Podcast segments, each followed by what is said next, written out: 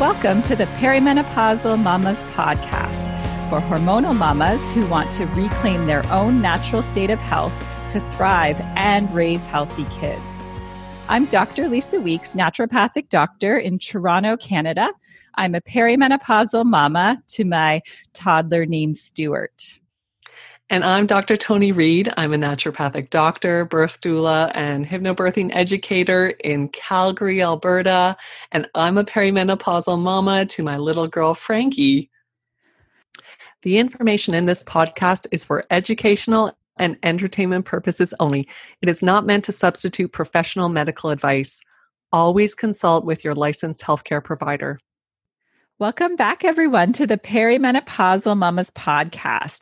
Today, we're going to be talking about allergies, asthma, and eczema. I think it's timely because allergy sufferers suffer every year, but this year, I think it's extra challenging because every time they sneeze or blow their nose, they're probably getting dirty looks from those around them because of the fear of the pandemic. And we know, stress definitely can impact allergies and make allergy symptoms worse, as well as skin rashes like eczema.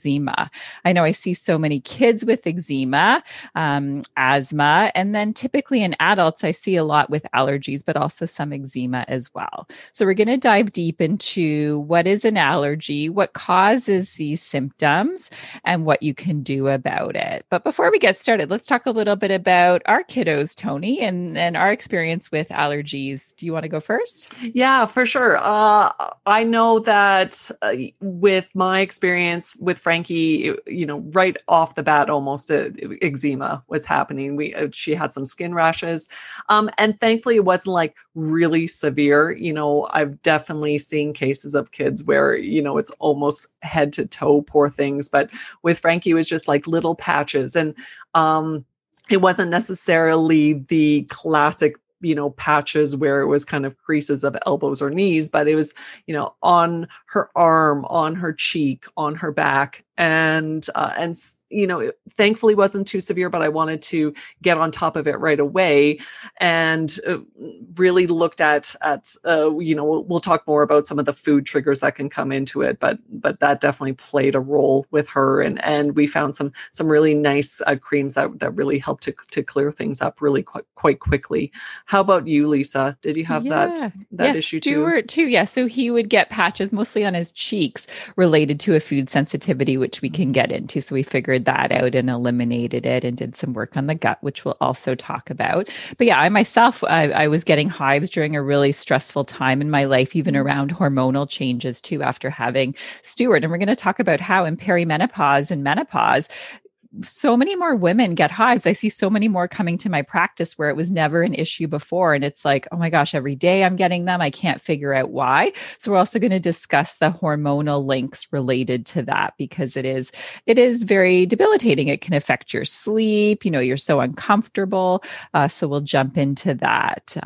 But let's talk a little bit about what is an allergy. So it is a hypersensitivity disorder of the immune system. So you're reacting to things that ideally you wouldn't be reacting to, and maybe somebody else doesn't. But for some reason, your body's saying, nope, this isn't good. Let's mount an immune response, which then can cause an inflammatory response and symptoms like the typical itchy, watery, red eyes, the runny nose and sneezing. People can get those sinus headaches, that pressure, and that can be really bothersome as well. They can have an itchy throat and that post-nasal drip where they're clearing their throat all the time. And then it can manifest in the skin, right? So eczema, so it's typically itchy, red, usually more on the folds, like the inner wrist crease, inner elbows, behind the knees, but it can be different areas too. Asthma, it can be a sign of allergy. So there's that wheezing, coughing, shortness of breath. Hives, as we talked about. So those can be more transient than eczema, right? So you get itchy, maybe you have some red marks or swelling that comes up on different areas of the body, and then it goes away not too long after. And then the anaphylaxis is the most severe form of an allergy where it's life-threatening, right? So the airways can close up, your tongue can swell, you can have swelling swelling of the lips, what we call angioedema. So that's a medical emergency and you must go to the hospital right away for that. But we're going to talk about how to manage the less severe symptoms or conditions related to allergic tendency. And we'll dive right in.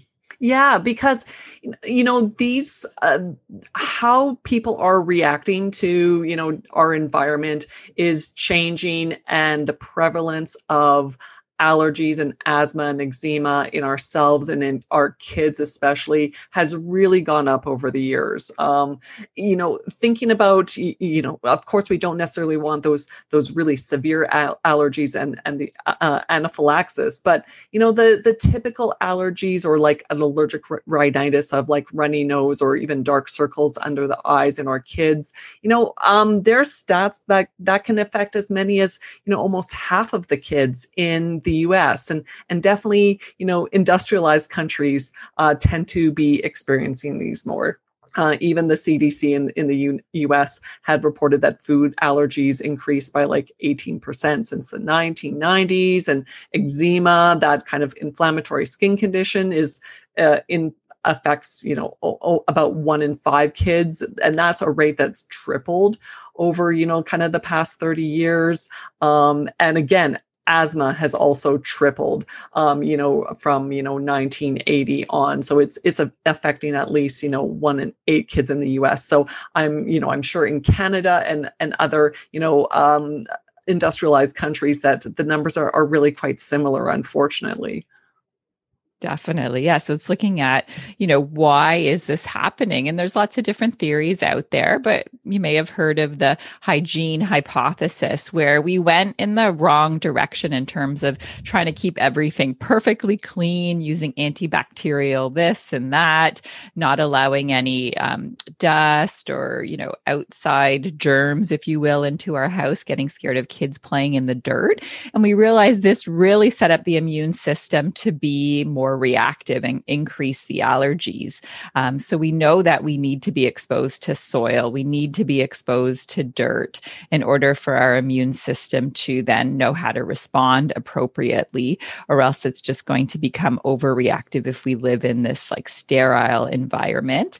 And then we also look at our microbiome, right? So what's happening in our gut in terms of the good bacteria that are there, which can be disrupted by antibiotic use, for example. It can be disrupted by, you know, if someone is vaginally birthed or formula fed, it doesn't mean they're set up and they're all hope is lost, but it's just something we need to recognize, that then they're not being exposed to the vaginal bacteria from their mom's canal. They're not necessarily getting those prebiotics from the breast milk, although these things can be corrected for sure. So if, you know, that's the case, there's definitely ways to make up for that.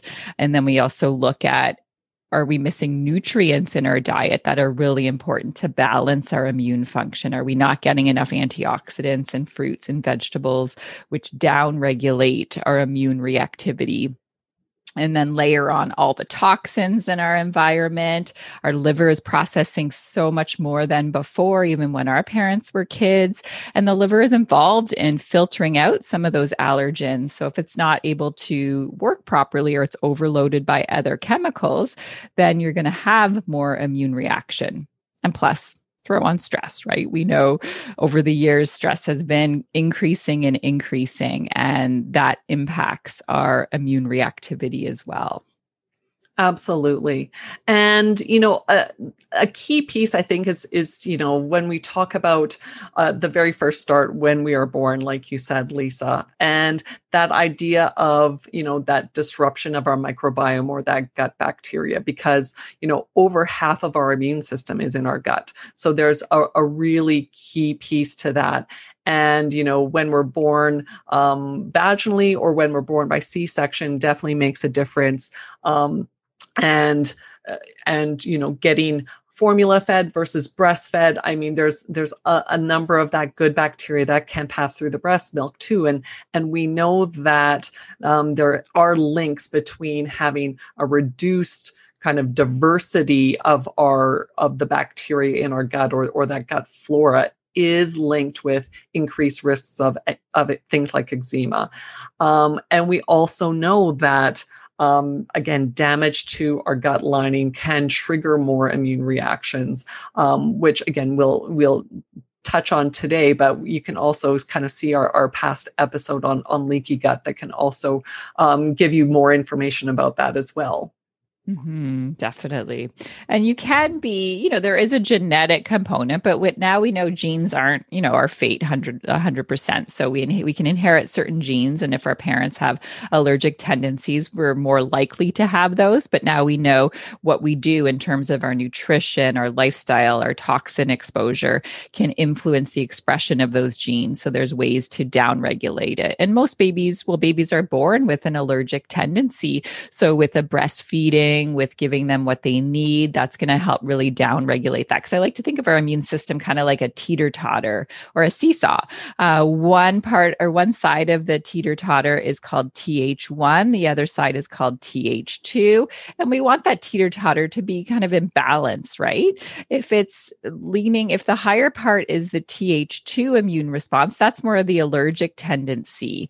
And you could be, you're born that way, but what you do can help bring that side of the teeter-totter down, so it's more balanced. When people have autoimmune conditions, for example, that TH1 side of the teeter-totter is higher than the allergic response, and there's ways to bring that down as well. And probiotics, our good gut health, is really a key component to that too.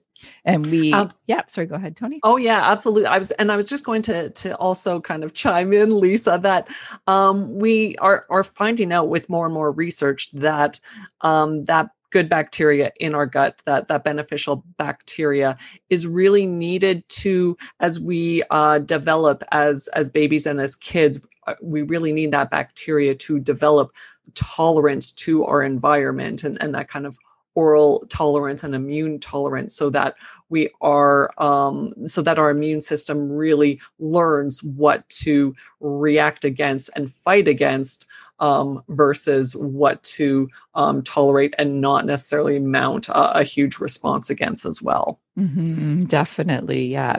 And then getting back to that, hygiene hypothesis. So there was a study where germ-free baby mice had more pronounced allergic responses that lasted longer than those baby mice that were exposed to germs.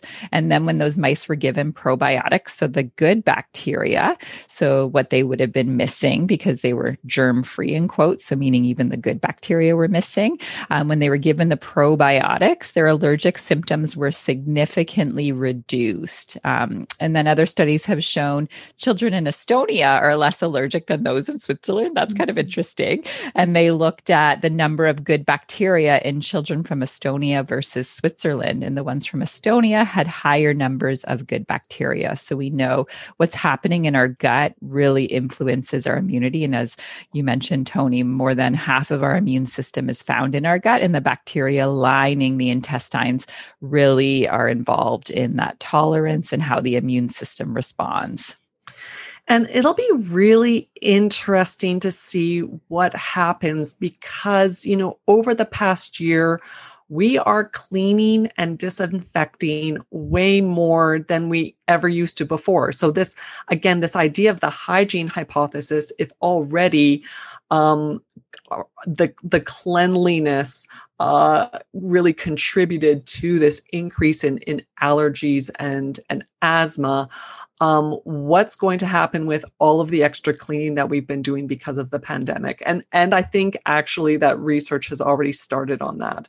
So it's definitely something to keep in mind that, okay, we want to make sure that things are properly disinfected, but what else do we need to look at in terms of triggers for this kind of allergic response or kind of overstimulation of the immune system, overreactivity of the immune system? And then, okay, what can we do right now, even while we're kind of doing the extra cleaning and disinfecting? What can we do to really give our immune systems the most that it needs, and of course our kids as well? Mm-hmm. I think that's a really good point, right? Because even people were, you know, disinfecting their food and their produce. And yeah, granted, you want to kill off some things, but not all the good bacteria that could potentially be there as well. So I think it's a great thing to keep our eye on. You know, we want to be safe, but we don't want to cause any long-term problems from spiraling out and becoming an issue. So, so when you have an allergic response, let's think about what's happening, right? So you have the allergen, which is the trigger. So that can be pollen from the environment, right? That could be dander from a cat, for an example. And what that does is it binds to a receptor on what's called mast cells. So and these are the cells that release histamine, right? That causes that inflammatory response. And things that, you know, or symptoms of, you know, histamine having an effect or being released is vasodilation, meaning the blood vessels get larger. So there's swelling, redness, and inflammation. So that can be in the skin as skin rashes, for example. Things leak out. So, you know, your nose starts to run, you sneeze, you have nasal congestion, your eyes water, you might have some congestion in your lungs, and it can even impact the inflammation in your gut too. And then in the airways, the histamine causes the airways to contract. So it's harder to breathe, and it impacts the skin. So it makes the cells of the skin a little bit further apart, swelling, itchy, redness, and hives results too. And I also like to think of, we have what we call like a histamine bucket is the way I describe it. So we have inputs that trigger the release of histamine like pollen, but foods can contain histamine too. But ideally on that bucket, there's a spout. So we have enzymes that break down the histamine, and hopefully we're breaking the histamine down at a rate, you know, quicker, or at least at the same rate as that bucket's being filled up with histamine. So, you know, foods that contain histamine can be aged cheeses, deli meats, fermented foods, shellfish, canned fish. We can go through, we'll post a whole list in our show notes, but that can fill up your histamine bucket. And then throw in, if you're having a histamine response, the mast cells are releasing histamine from pollens in the environment, from dust, from cockroaches, from pets, for example. That can be really filling up that bucket. And when that bucket overflows is when you get some of these symptoms. And for each person, it could, you know, manifest in different areas like the lungs, for asthma, the skin, like eczema, you know, the nasal passages for allergies. So we want to reduce the inputs as much as possible. And we'll talk about that. But then we also want to support how your body's breaking down the histamine so it can get it out of your system so you don't have that reaction. Absolutely. And, you know, you may be listening and thinking, okay, well, you know, we already have ways of dealing with allergies and asthma and eczema, right? You know, there's antihistamine medication, there's steroids, whether it's a steroid cream or a steroid inhaler or a decongestant. There's things like Benadryl. Those tend to all, you know, reduce and inhibit the action of histamine. You know, steroids kind of suppress that overactive immune response. Also, you know, in a case of anaphylaxis and using something like an EpiPen or epinephrine or adrenaline, it actually, you know, dilates the airways so that breathing can be easier as well. And there can be impacts of using those kind of conventional medical treatments. You know, things, something like using a steroid cream on a regular basis can cause thinning of the skin. And there's definitely different side effects and adverse effects of using things like antihistamines, whether it's drowsiness, and also impacting, you know, again, just an overall increased load on the liver and the kidneys to be able to deal with that. So, you know, this is where it's nice to have those medications when needed. And we can definitely look at what to do, asking the question, why? Can we correct it from the inside out and really shift and get to the root cause of what's going on so that there's less dependence on those medications? Mm-hmm. Definitely. Yeah. So in naturopathic medicine, our ultimate goal is to prevent allergies. So that can take, you know, several months, a year of work with a naturopath, depending on, you know, how severe your allergies are, the changes that you've made. But then there are also things you can do in the short term for actual acute symptoms instead of reaching for that antihistamine or steroid cream. So we're going to go through some ways that a naturopathic doctor, and such as Toni and myself, approach allergies. But I think we'll dive into a little bit more about, you know, some of the causes in terms of, you know, maybe supporting organ function, nutritional deficiencies, etc. So when we think about allergies, we definitely want to think about gut health. So we already touched on that, but we also want to think about the liver, because the liver is our major detoxifier. It filters all of the blood in our body, removing things that are more harmful, things like toxins and allergens and hormones and chemicals. And if it's overworked because it's doing so much, getting rid of other junk, if you will, then it's not going to be able to remove those allergens appropriately. And then your body has more of that reaction to it. And in the liver, there's a system, we won't get into it, but it's a system of immune cells that remove antigens from the digestive system. So it's also key in cleaning up the junk from our gut too. So we always look at the liver and making sure we're supporting it through different herbs and supplements. You know, we've gone through some of these before in our, I think we did a detoxification episode, Toni. We've already done 73 episodes. I can't even remember anymore.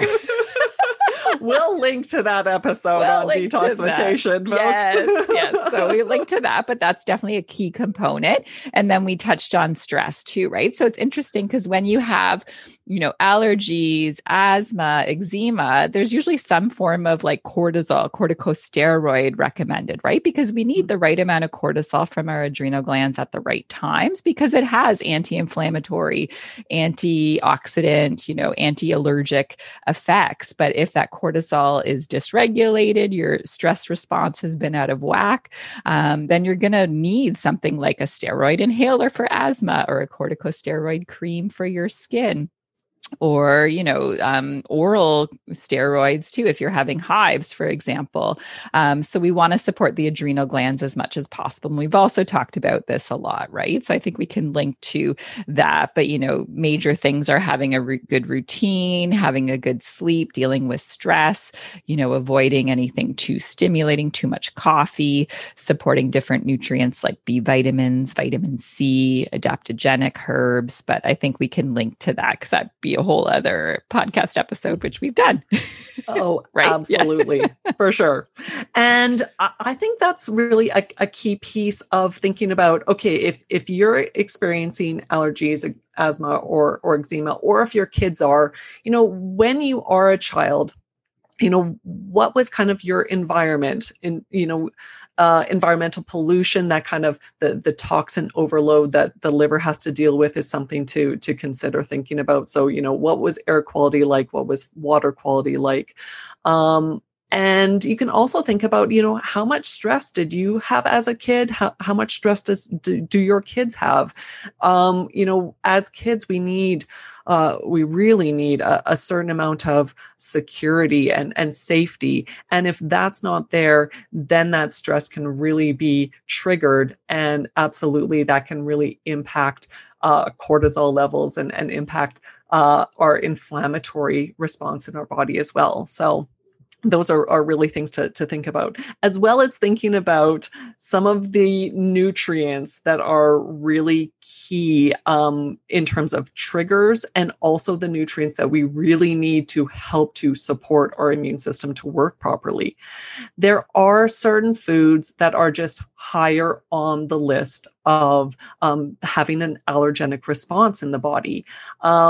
There are foods that we kind of, in traditional Chinese medicine, are considered like mucus-producing foods, things like dairy, things like gluten, things like sugar, bananas, processed foods, fried foods, chocolate, you know, those are all the foods to really look at that can stimulate, you know, more of an inflammatory response in people, as well as, you know, even thinking of other pro-inflammatory foods like red meat, the nightshade family plants, tomatoes, potatoes, eggplant. Certain people will have reactions to eggs or oranges, citrus, grapefruit, soy, shellfish, and even pork. So again, there's a few different groups of foods to really look at of what could be triggers, what foods could increase those symptoms. For sure. So you want to do an individual workup with your naturopathic doctor, with Dr. Toni or I, if you don't have one, but looking at, whether it's a food sensitivity test for, it can be done in kids and adults. Is it an elimination diet where you remove some of those foods and then reintroduce them after a period of time to see what happens? But that needs to be investigated because we know leaky gut is a driver of allergies, asthma, eczema.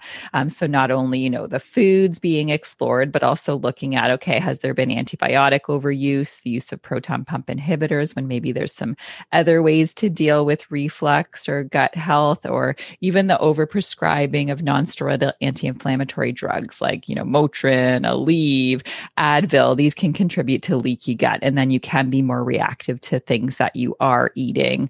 And we know those proton pump inhibitors also interfere with the absorption of the nutrients you need to have a balanced stress response, a balanced immune response. So it can affect you in so many different ways, but definitely get a nutritional workup and then look at the kind of fats that you're eating in your diet, because we know omega-6 is more inflammatory. Omega-3 is really anti-inflammatory. And typically, the standard American diet has too much too much omega-6 and not enough omega-3. Omega-6 you get from canola oil, sunflower oil, soybean oil, lots of the vegetable oils, safflower. So this increases inflammation and the allergic response. Omega-3 people might be getting maybe from some fish, maybe they have it a couple times a week, maybe some flax sources, although that's really not that high in the active components of omega-3. So ideally you are supplementing from either a fish oil source or an algae source. You can actually get an omega-3 from that if you're a vegetarian or vegan, but getting in, healthy sources of fish, like the small fish as well, anchovies, sardines, mackerel, herring. Those are less contaminated with the heavy metals. Salmon can be good as well, but the omega-3 really does help to balance the immune system, because you really want a ratio of omega-6 to omega-3 to be 4 to 1. But typically in our Western diet, it's a ratio of 10 to 1. So there's so much more omega-6 than omega-3 that we need. And in Japan, they had typically more omega-3 in fish before it was Westernized. And when their diet was Westernized, their allergy rate really increased. And that's really something to be aware of when it comes to those essential fatty acids that can really, come into play in terms of balancing the immune system. Definitely a fish source for omega-3 fatty acids can be really key. One of my favorite sources of omega-3s is actually hemp oil, hemp seeds. And it actually even contains one of the omega-6s that is more anti-inflammatory, the GLA. So it's kind of nice to have that balance. Again, it's not like we have to take all omega-6 out of our diet completely, but like you said, that ratio is really important. And also making sure that you're getting components that have GLA, like hemp or evening primrose or borage, is also key, as well as getting, the plant sources of omega-3 that have the alpha linolenic acid, but also the EPA and DHA in the fish. Yeah, really good recommendations there. Because it really does help balance that teeter-totter when there's that allergic response increase. And then other nutrients we know that are key to support our immune response and our stress levels. So definitely, zinc and vitamin C are big ones. Vitamin D also helps balance our immune function, whether there's autoimmunity, allergies, or both. Well, you typically don't have both at the same time, but maybe the odd person does. Vitamin A is another key nutrient too. And then to support the stress response, things like B vitamins, magnesium, and we already talked about probiotics too. Yeah. And again, a lot of those nutrients are found in the colorful fruits and veggies. But there's also certain nutrients that you are really found in more of the animal sources as well. Even, you know, thinking of something like vitamin A, which is really key for our immune system and our skin health. You know, retinol is a source of vitamin A, or a form of vitamin A. It's more active form of vitamin A, and it's more found in animal products like liver and milk, whereas something like beta carotene is a different form of vitamin A, again found in, you know, things like carrots and orange fruits and veggies. So we'll list more of, you know, some of those sources of nutrients in our show notes as well. For sure. And then, you know, if you, you know, read about allergies and naturopathic medicine, you probably come across quercetin. So quercetin is so great. It's an antioxidant. It helps to prevent the release of the histamine without having the negative side effects that some of the, you know, medications have. Quercetin is naturally found in things like the apple skins, red grapes, berries, red onions, black tea, and capers. But typically when you're suffering from allergy symptoms, you're going to want to get it in a supplement form. Typically, you absorb it better mixed with what's called bromelain, which is from the stem of pineapples. And those both work really well to reduce allergies when you have that acute flare up. You know, you may need to take it several times a day between meals is when you best absorb it, and it has the best effect. But that can be like a natural antihistamine without the drowsy effects. And then you just get that nice antioxidant benefit as well. And a nice bonus of all of these nutrients when we're talking about kind of reducing allergic response is that they also support the immune system to really properly manage and deal with viruses and bacteria and infections.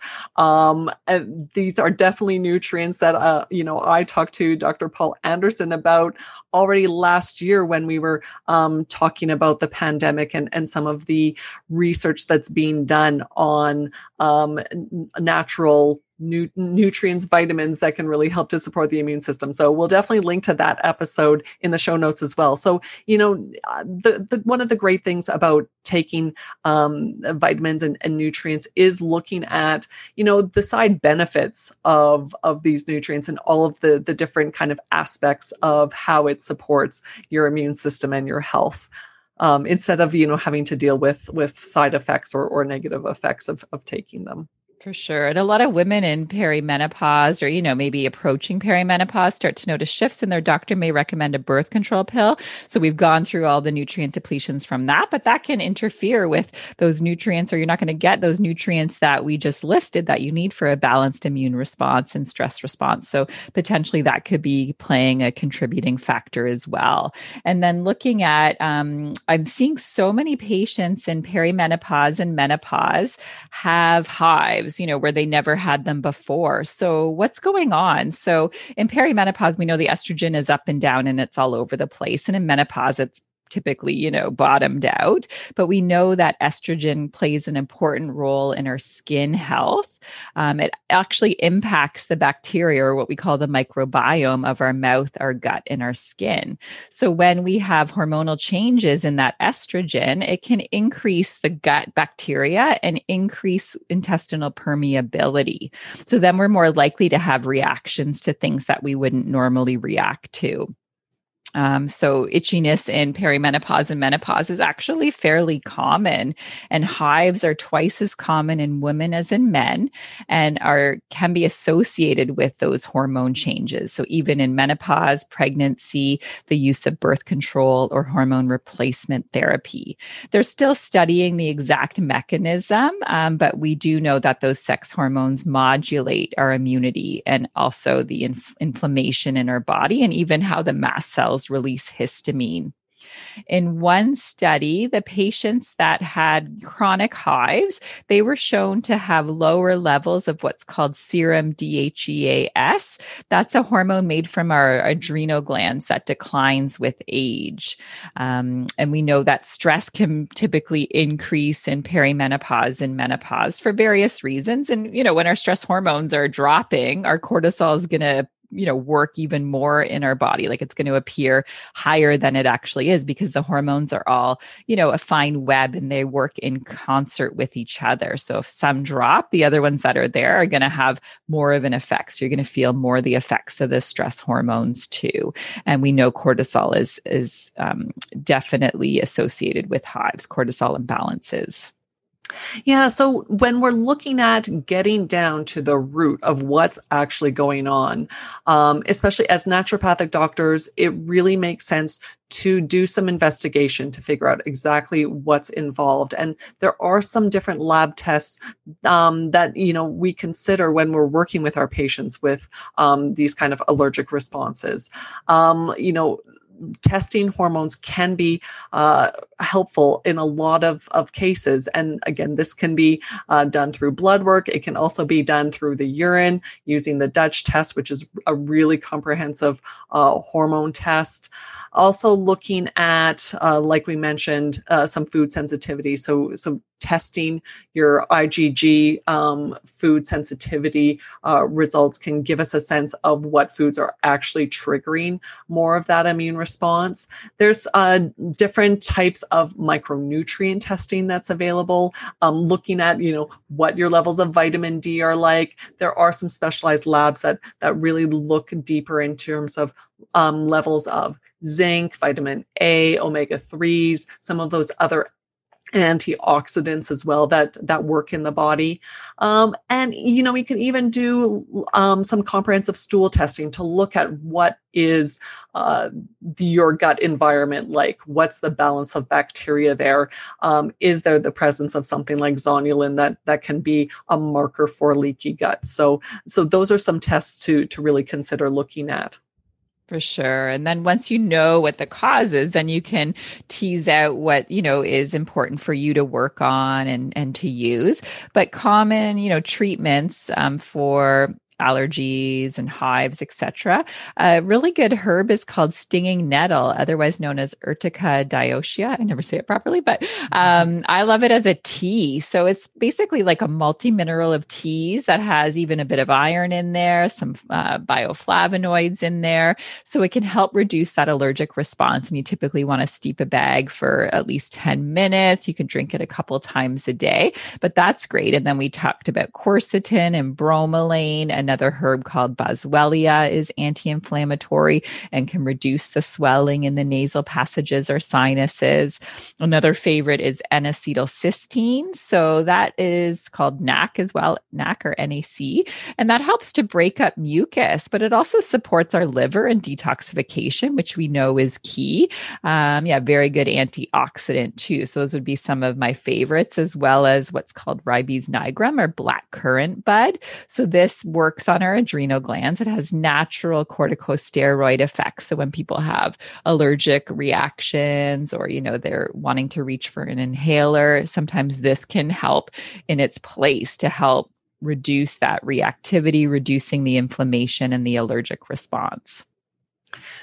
I love all of those nutrients. So again, for some people, it really is about looking at kind of what combination of things or really works best for you or is the right fit for you.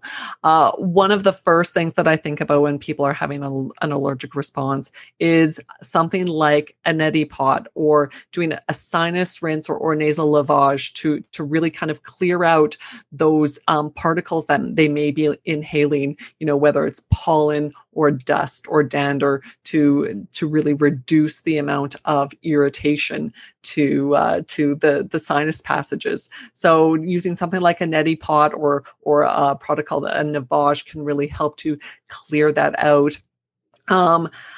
Steam inhalation can also be really helpful, and sometimes even using some essential oils like eucalyptus, peppermint, thyme can act as decongestants and really help to clear out any kind of congestion that you're feeling as well. Really looking at air quality in your house is really key, especially if you're spending a lot of time indoors, like you may be right now, looking at what kind of heating, ventilation, air conditioning systems you have, looking at getting filters like a HEPA filter on there, avoiding carpet, because carpets can be like a sponge for collecting all of those particles that can cause more irritation.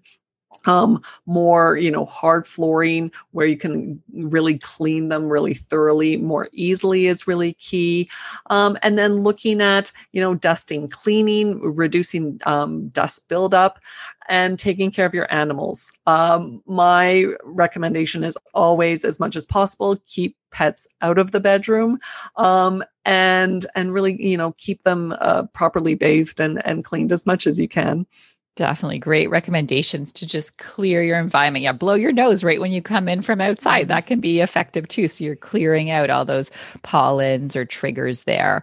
And then depending on the symptoms, there's different homeopathic remedies that can be recommended that can help in the short term. So that's a good go-to as well, where there are those little pellets or liquid that you take in the moment there. But you'd see your naturopathic doctor to figure out which ones would be right for you. And some naturopaths, some other practitioners are trained in using low doses of different types of pollen. So then it gets your immune system tolerant to it. So you slowly increase the dose of that. So then your immune system knows how to handle it without being overreactive. So that's another option out there too. Yeah. And something to even consider that some people will do similarly is even to regularly take in small amounts of local honey, because some of those pollens are in the local honey, and that can help to, reduce the sensitivity of your immune system. And I think about that, especially when you're working on your gut health, when you're getting in, an appropriate balance of, probiotics, fermented foods, prebiotics, fiber to really help to make sure that your immune system can properly tolerate those small doses in the local honey. Mm-hmm. And then even looking at, something like eczema, if you're really needing something to help to support the skin, using moisturizing oils like coconut, like shea, like jojoba, calendula can be really soothing and helpful. Oat baths can be really soothing and helpful. Basically oils, anything except olive oil can actually be irritating for the skin and kind of can break down skin more. But there's a number of different ways that you can really soothe the skin topically while you're working from the inside out. Definitely. And when we're thinking of kids, so, my approach usually is looking at, okay, making sure they're getting those nutrients, so maybe a good quality multivitamin, a bit of vitamin D and probiotics, maybe some omega-3, because that can balance out their immune function. And then if needed, things like the black currant bud I do use in kids, as well as you could give them the stinging nettles tea in like a popsicle form. You could put it with a little bit of juice if needed. Right now it's getting warmer here, so people are making more popsicles, but you can use a base of a herbal tea for kids, and stinging nettle can be one of those as well. That's a great tip, Lisa. I love that. I think we covered our bases there when we're talking about the allergic triad of allergies, asthma, and eczema. Lisa, is there anything else that you want to add before we switch gears? No, I think we covered it. So awesome. Hopefully everybody links to some of the other show notes too, to learn more about the leaky gut and detoxification, because that's really key as well when we're talking about the allergic triad. Yeah. And especially stress and really developing some really good coping strategies for that, for both yourself and your kids is really key. For sure. Well, Toni, I want to ask you now, since we're moving on to the next part of the podcast, what's your supermom moment? So actually just yesterday, it was gorgeous weather here in southern Alberta. So we decided to go hiking. It was our first hike out in the mountains for the year. And I totally rocked it. I was totally prepared for this little day trip that we took. I packed everything we needed. We had sunscreen, we had snacks, we had water, we had liquids, we had, extra clothes if needed. I kept on top of pee breaks, so there weren't any accidents. And we even ran into a friend of ours on the trail who was dealing with kind of a little pee accident with his little girl. And I even, realized later, after we had passed them, that I could have offered, some clothes to, because I had brought a backup set of clothes just in case we had a pee accident, but I didn't even check to see if they needed it. But I felt like I deserved a gold star for that one, because the day was nothing but fun. We had fresh air, sunshine. We were out, in the middle of nowhere, appropriately distanced from other people. We definitely weren't alone, but it was just so fantastic to get just out of the city and into nature. And to do it with the family too. Amazing. I love that. It sounds like a perfect day, and you were prepared for anything that would happen, which makes it even better, right? No surprises. And thankfully nothing happened. So that's always a bonus. Great. Yeah. Now, how about you, Lisa?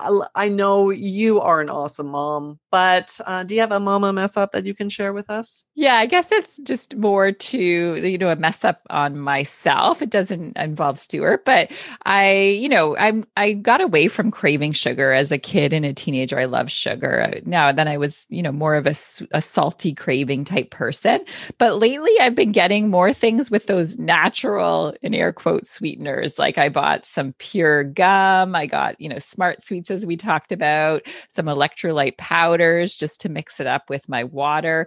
But I started to want more and more as I was having them. So I was chewing gum several times a day, just for like a minute or two, and then spit it out because I just like the taste in it. The mint kind of woke me up a little bit. But my cravings for these natural sweeteners went up. And then, oh my gosh, I paid the price because I'd never been so bloated in my whole life. By the end of the day, I felt like I was a balloon and I was going to pop. So I thought, you know what? I got to cut those out. I'm not even having those natural sweeteners anymore, because some people, it does bother them. Anything with the OL on the end. Stevia doesn't seem to be bad for me, but the xylitol, erythritol, I think just because I was doing it in such higher doses, was really taking its toll. So I've cut that out. And now I'm, back to, if I want something, a little naturally sweet, I'm making some smoothies. I bought some beetroot powder, which I'll talk about in a moment, adding some, fruit instead, but I had to cut that out. So that was my mess up. So warning, you can get addicted to those natural sweeteners and you can have some negative effects. Oh no. Well, at least you realized what was going on, and you made some switches to be able to, reduce that effect on you. Totally. Yeah. So it's only been 2 days, but I noticed a difference. And then Toni, what's your mama must have?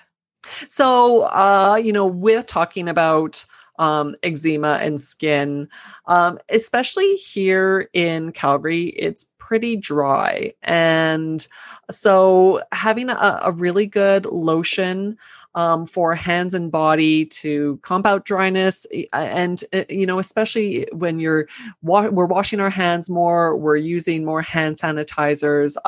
I find that having a really good lotion is more important than ever before. So I have a couple that I really like. The Rocky Mountain Soap Company is a local company here. They have an omega-3 hand cream, which is so lovely. It's a vanilla coconut scent, and it's not a fragrance. It's natural. It's an essential oil, so you don't have to worry about kind of the harmful effects of fragrances that we've talked about before on different episodes. There's a really great cream that we started using. It's actually a lotion for Frankie. It's the Baby Bum brand. They have a fragrance-free everyday lotion. It has shea butter in it. It's just so awesome, so great that I actually use it on a regular basis as well. So definitely those are two lotions to kind of keep in the bag, to be able to use at home and when you're on the go as well. Amazing. I'll have to check that out. Thanks for sharing. Mm-hmm. How about you, Lisa? What's your mama must have for this week? Well, I touched on it, but it's going to have to be beets. So even I've been buying roasted peeled beets from the grocery store, health food store. They're organic and you just have to chop them up. You add them to your salad. So I'm loving that. It gives it a little bit of natural sweetness. I just bought some beetroot powder. So I've been adding that to smoothies. So it gives it a nice red color, but also some natural sweetness. And Pete, my husband, who actually doesn't like cauliflower, or beetroot. I put those in a smoothie yesterday with some carob powder. You know, I amped it up with some blueberries and coconut milk yogurt, but he actually enjoyed it. And then I told him what was in it and he said, oh, it's still good. I'll still have it. So I'm loving that. So just shifting from sweetness from those artificial sweeteners to getting back to more food sources. So I think those are great additions to smoothies and salads. That's awesome, Lisa. I definitely don't think I have enough beets in my life, so I'm definitely going to take that as some inspiration. And it's good for your liver too, right? Yeah. And they're looking at beets to help with blood flow and potentially reducing blood pressure, lots of antioxidants. So it kind of ties in with our topic today. Totally. And then Toni, what do you have going on lately? Anything we should know about? I am a couple weeks away from starting the next hypnobirthing group class for expecting parents who are looking for, you know, a more natural, gentle birth to, and really, you know, to trust their instincts and as much as possible during labor and birth. So you can join me at hypnobirthingcalgary.com and check that out. How about you, Lisa? Yeah, so I have a talk coming up on June 7th in the evening on sleep. So you can go to my Instagram account, or you can, we'll link here in the show notes to it, but you can sign up for that. It's a free sleep webinar. And then my Wild Collective will be launching. I'll have a next enrollment for that in the fall of 2021. So you can get on the wait list at wildcollectivetoronto.com. If you haven't heard about it, it's an international and revolutionary women's health community initiative. And I have two groups running so far. My first group is almost over. I'm going to miss them. But it's definitely awesome. And the transformations have blown me away. So check that out. That's awesome. So thanks for joining us, everyone. Again, you can find our show notes at our website, perimenopausal mamas.com. Connect with us on Facebook and Instagram. We would love for you to subscribe, leave us a review and a 5-star rating if you enjoyed this episode. And that helps other perimenopausal mamas to find us as well. Stay safe and healthy, everybody. Until next time. Bye. Bye.